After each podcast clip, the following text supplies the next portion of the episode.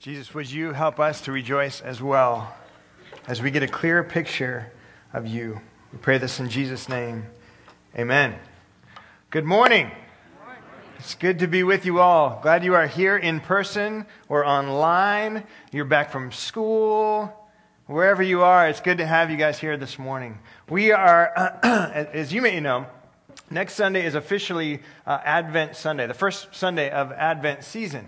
Um, but we here at Ber- Belpres, because we just love kind of moving full speed ahead into the future, whether we're ready for it or not, uh, we're starting Advent this week.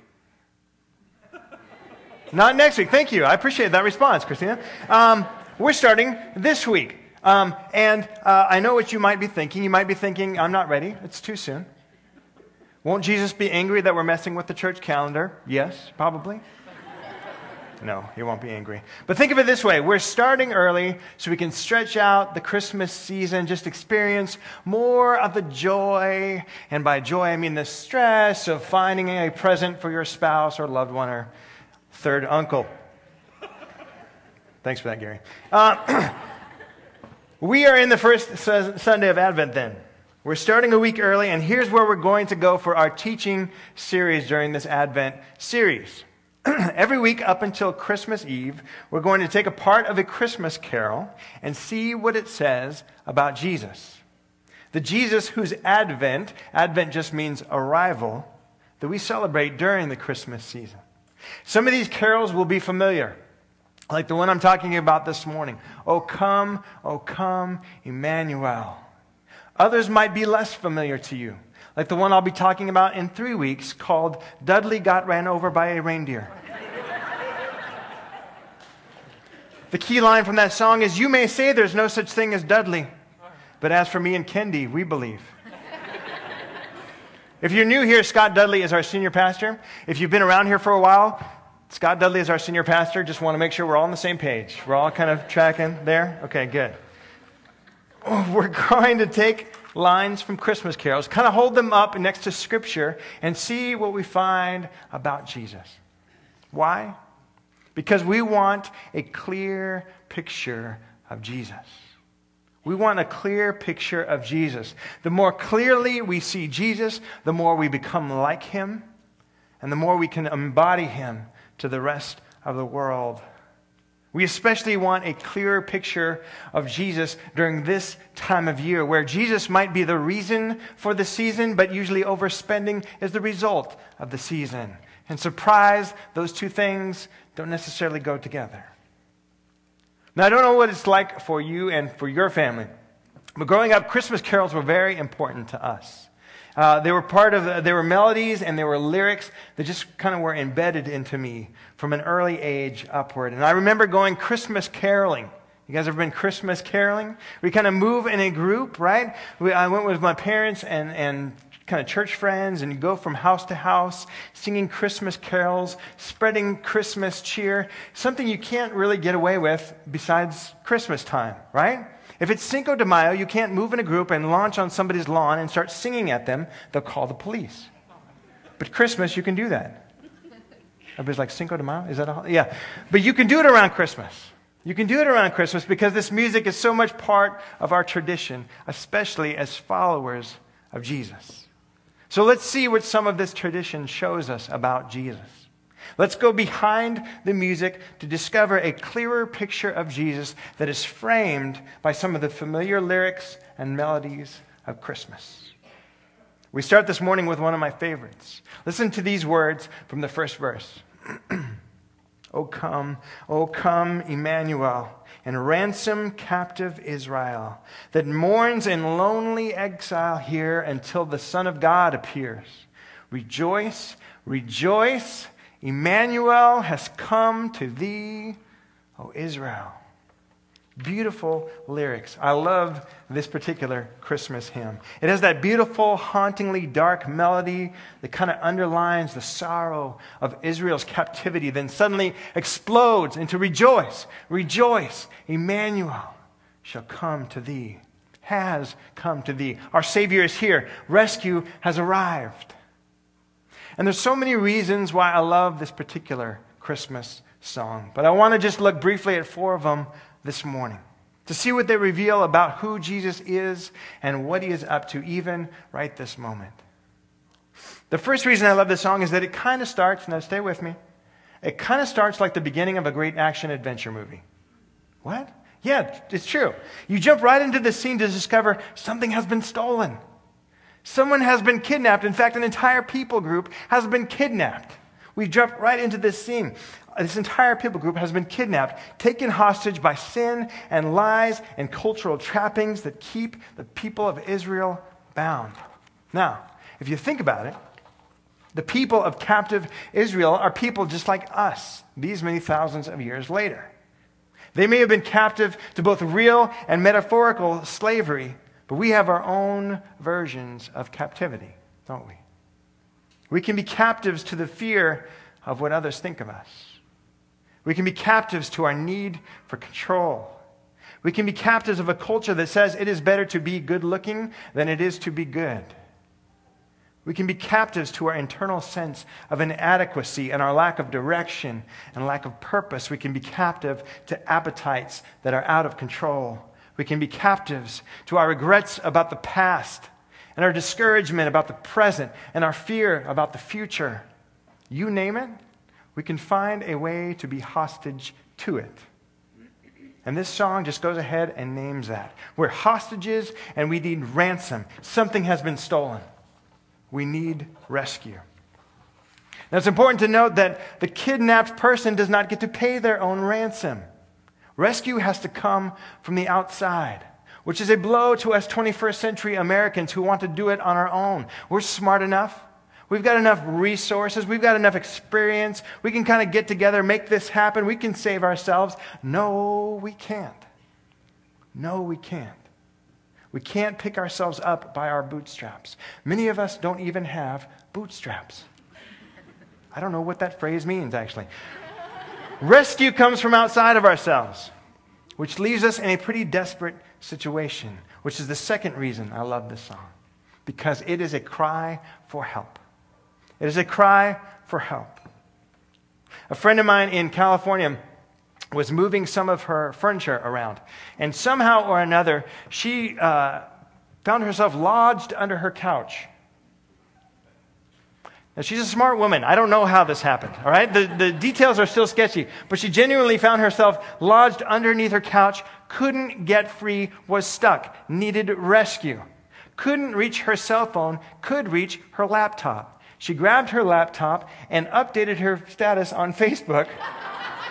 Help me, I'm stuck under the couch. Here's my address, come get me.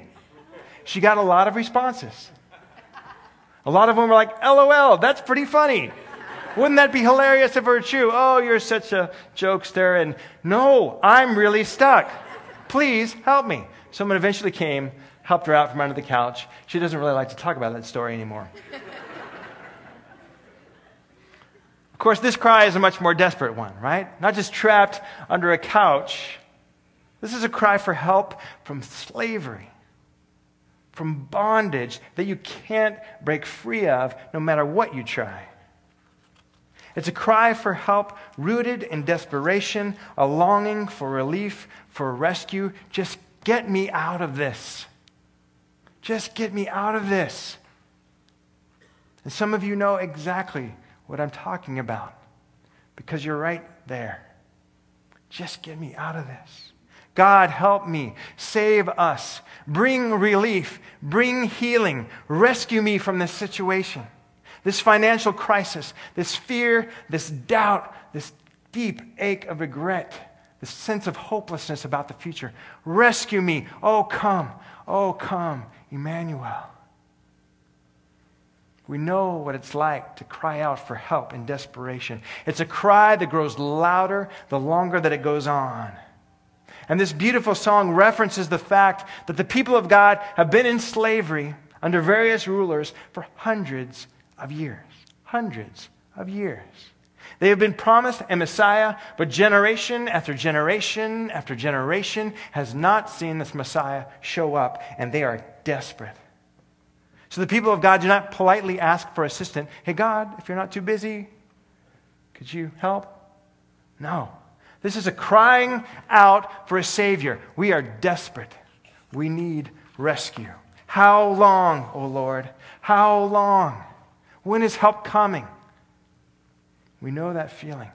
We know that urgency for relief. Many of us are right there right now. We also know we can't just snap our fingers and make it go away. And that's infuriating and that's terrifying. But it's also the third reason I love this song.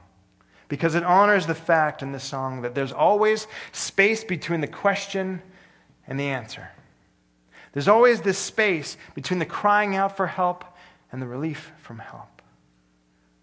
O come, thou day spring, come and cheer our spirits by thine advent here. Disperse the gloomy clouds of night and death's dark shadows put to flight. Rejoice, rejoice. Emmanuel shall come to thee, O Israel. We're surrounded by death's dark shadows, just as Kendi prayed. We're in that space between. We've cried out, but the answer is not fully realized. There's always space between the question and the answer. And 99.9% of the time, that is a space that feels too big. Too big. Almost all of the time, the space between the crying out and the answer to our cry feels intolerable, insufferable. We're not going to make it. We're not going to make it. The people of Israel cry out for relief, for rescue. They call upon the name of the Lord, they trust and they beg him for deliverance. Send us Messiah. Please, God, send us Messiah. And God answers, and he sends Messiah just a few hundred years after they had started asking for it. What does that say about this Messiah? Well, obviously, his ideas of perfect timing are different from my ideas of perfect timing, right?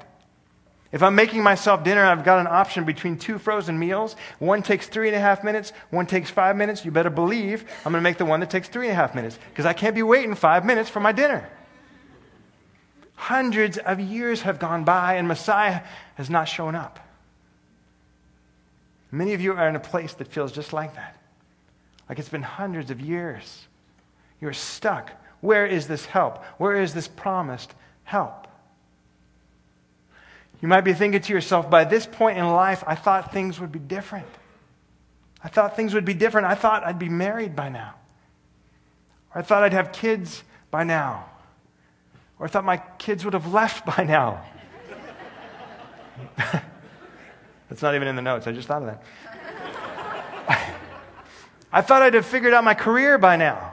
I thought I'd be more successful by now. I thought I'd have more purpose and clarity about what I was made for by now. I thought I'd be feeling better about who I was by now. I thought I'd be rich, famous, and better looking by now.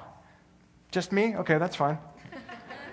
now, a few of you, thank you, Michaela, a few of you might be living in that brief season uh, of gratitude where you've had your prayer answered just as you wanted it to be, just when you wanted it to be, and we rejoice with you. That is a reason to celebrate. Absolutely. We rejoice with you because we need that hopeful reminder, because we live in that in between, between the crying out and the answer. And that is an incredibly difficult place to be, an incredible, lonely place to be. That's why the fourth and final reason I love this song is that it promises rescue has come and is coming. Rescue has come, and rescue is coming. About two and a half years ago, during that huge Haiti earthquake disaster that took 250,000 people like that, made a million children orphans like that. One of the stories of hope that came out of this was that story of Kiki, who uh, was trapped with his sister for almost eight days under the rubble. Impossibly, miraculously, he was rescued. And somebody was uh, there to capture the p- picture. Out of this desperation, Kiki emerges. These rescuers, family members are there to capture him, to grab him. Kiki's life was saved. What an amazing image of hope. My wife was so inspired by this image that she uh, wrote a song about it. You can hear it on katierice.com. That's not a shameless plug because any money raised goes right to Haiti relief. But she was so inspired by this picture, she had to write about it, try to capture it. Not just this moment, but the fact that this moment is surrounded by the deaths of hundreds of thousands. This moment, the context of this moment is that Kiki goes on and his family is still in dire poverty, living in these little makeshift homes because his home was destroyed. That's his reality. He has been saved and still needs saving. That's our situation too. We have been saved. As followers of Jesus, we have been saved, rescued from eternal death, and we need saving. Every day, we need saving. And this truth is reflected in the scripture that Kendi read earlier. From Isaiah, the people walking in darkness have seen a great light. We are people walking in darkness, and there is a great light. On those living in the land of deep darkness, a light has dawned. We're living in a land of deep darkness. Some of you are feeling that just now. Yet a light has dawned. From John, the light shines in the darkness, and the darkness has not overcome it. There is darkness, but it cannot overcome the light. Both are true. We live on this side of the resurrection. Thank God. And we know that daily experience of little and big deaths. We live in a world saturated in the love of Creator God, someone who just loves His creation, and at the exact same time, that creation is just filled with pain and loss. We live in what many call the already, not yet. Already we are rescued. It is finished, but we are not yet rescued. There is still work to be done. It's a paradox. And paradoxes, by their nature, are nearly impossible to understand. G.K. Chesterton wrote that a paradox is a truth turned on its head. Both are true. God is absolutely, absolutely good, totally trustworthy. And the world is not as it should be. Like Kiki, we have been rescued, but we still need rescuing. We live in that in between. So let me ask you this How do we wait well? How do we live in that in between well? Because this is what the people of Israel had to do. They had to learn how to do this. Between that crying out and that full answer, how do we wait well? I just want to give three quick suggestions this morning. First, we actively trust that God is good. Actively trust. We act on what we do know about God. Yes, there's a lot of life that doesn't make sense, but actually, we've got quite a bit that does. We can bank on that. We can make a life around that. And the second thing is really hard keep showing up.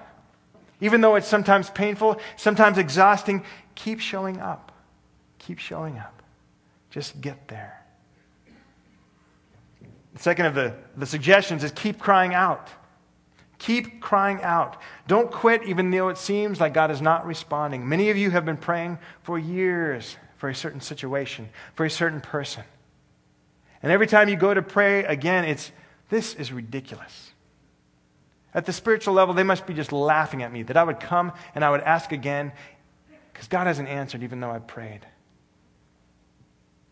And yet God says, no, keep crying out. And don't just cry out alone, cry out in community. The people of Israel cry out for rescue.